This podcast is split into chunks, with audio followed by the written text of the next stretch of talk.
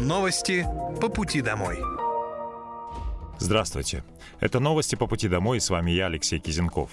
Пока вы добираетесь до дома за рулем своего автомобиля на пассажирском сидении или в общественном транспорте, я расскажу вам о том, что произошло сегодня в Подмосковье, в России и в мире. Владимир Путин поздравил военнослужащих сил специальных операций с профессиональным праздником. Президент отметил, что даже на самых опасных участках, в рейдах и стремительных атаках бойцы с честью выполняют поставленные задачи, действуют смело, грамотно, решительно. Путин поблагодарил бойцов за мужество, верность присяге и весомый вклад в защиту России в обеспечении безопасности. Уважаемые товарищи, поздравляю вас с профессиональным праздником – Днем сил специальных операций. Благодарю весь личный состав и ветеранов за честную, добросовестную ратную службу и личное мужество, за верность присяге и долгу. Особые слова благодарности воинам, участникам специальной военной операции. На самых опасных участках, на передовой, в глубоком тылу противника, в рейдах и стремительных атаках вы с честью выполняете поставленные задачи. Действуете смело, грамотно, решительно – эти высокие качества, особая закалка всегда отличали бойцов и командиров сил специальных операций. Решение об их создании было продиктовано временем, необходимостью эффективно отвечать на новые вызовы. За короткий срок вы с честью прошли период становления, обеспечили преемственность и развитие уникальных традиций отечественного спецназа. Достойно приняли боевое крещение и стали мощной ударной силой нашей армии. Подразделения сил специальных операций на деле доказали, что готовы по первому приказу встать на защиту Родины, отстаивать национальные интересы России в любой точке мира. Вы защищали жителей Крыма и Севастополя от угроз националистов и карателей. Блестяще проявили себя в борьбе с терроризмом в Сирии. А сегодня показываете примеры героизма и отваги в боях с неонацистами мы будем и дальше укреплять силы специальных операций повышать их мобильность, ударный потенциал, оснащать оружием и техникой нового поколения. Подчеркну, это один из ключевых приоритетов долгосрочного развития армии и флота России. Уважаемые друзья, подразделения сил специальных операций всегда на боевом посту. И уверен, что вы будете брать новые высоты и в боевой подготовке, и в ратном деле. Вносить весомый вклад в защиту России, в обеспечение безопасности нашей Родины и нашего народа. Еще раз благодарю вас за службу. Желаю личному составу и ветеранам сил специальных операций крепкого здоровья и успехов. Благополучия вашим близким. С праздником! Военнослужащие вооруженных сил Российской Федерации успешно ликвидировали в населенном пункте Волчанский Харьковской области пункт временной дислокации нового рода войск вооруженных сил Украины сил беспилотных систем. Об этом сообщил об этом сообщил подполковник Луганской Народной Республики в отставке Андрей Марочка.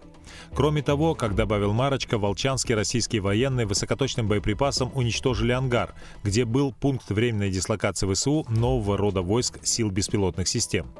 Средства противовоздушной обороны за ночь уничтожили два украинских беспилотных летательных аппарата над Брянской областью и один над Белгородской областью. Об этом сообщило Министерство обороны Российской Федерации. Число пострадавших в результате атаки украинских боевиков при помощи дрона «Камикадзе» в селе Почаево Грайворонского района Белгородской области увеличилось до четырех. Об этом сообщил губернатор региона Вячеслав Гладков. Гладков сообщил, что в медучреждении госпитализировали еще одного пострадавшего жителя в тяжелом состоянии. Отмечается, что его состояние удалось стабилизировать, поэтому в настоящее время его отправили в областную клиническую больницу. Остальные трое пострадавших получили ранения средней тяжести, добавил губернатор. Дивизия имени Дзержинского отмечает летом свое столетие, рассказал губернатор Московской области Андрей Воробьев. По словам губернатора, дзержинцы проявляли мужество и решительность, находясь в центре самых непредсказуемых и сложных событий. Воробьев отметил, что народ помнит бойцов и гордится каждым. В этом году дивизия отмечает столетие со дня образования. Мы всегда гордились теми, кто в разные года, в разные времена достойно, с честью проходил службу и выполнял все те поставленные государством задачи, которые были возложены на дивизию. Я хочу особые слова благодарности сказать нашим командирам, потому что когда где бы мы ни находились, в разных ситуациях, всегда командиры проявляли профессионализм, заботу, внимание, и это отличает нашу дивизию во все времена. Хочу отдельные слова благодарности сказать нашему президенту, который вернул название дивизии Дзержинского по представлению командира, командующего Виктора Васильевича Золотова. На этой неделе в дивизии имени Дзержинского вспоминают героев, военнослужащих, которые погибли во время выполнения своего боевого долга. Андрей Воробьев почтил память погибших военнослужащих дивизии имени Дзержинского и пообщался с членами семей героев.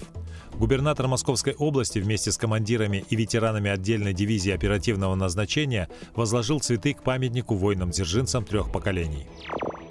С 1 марта 2024 года в России вступит в силу ряд законов, а также начнут действовать поправки в уже действующие правовые акты. Озвучим некоторые из них. С 1 марта произойдет повышение пенсий для пожилых людей, достигших возраста 80 лет. Никаких заявлений для этого подавать не требуется. Все перерасчеты будут произведены автоматически. С 1 марта будет проиндексирован размер страховых выплат для пенсионеров, которые прекратили трудовую деятельность не позднее января 2024 года.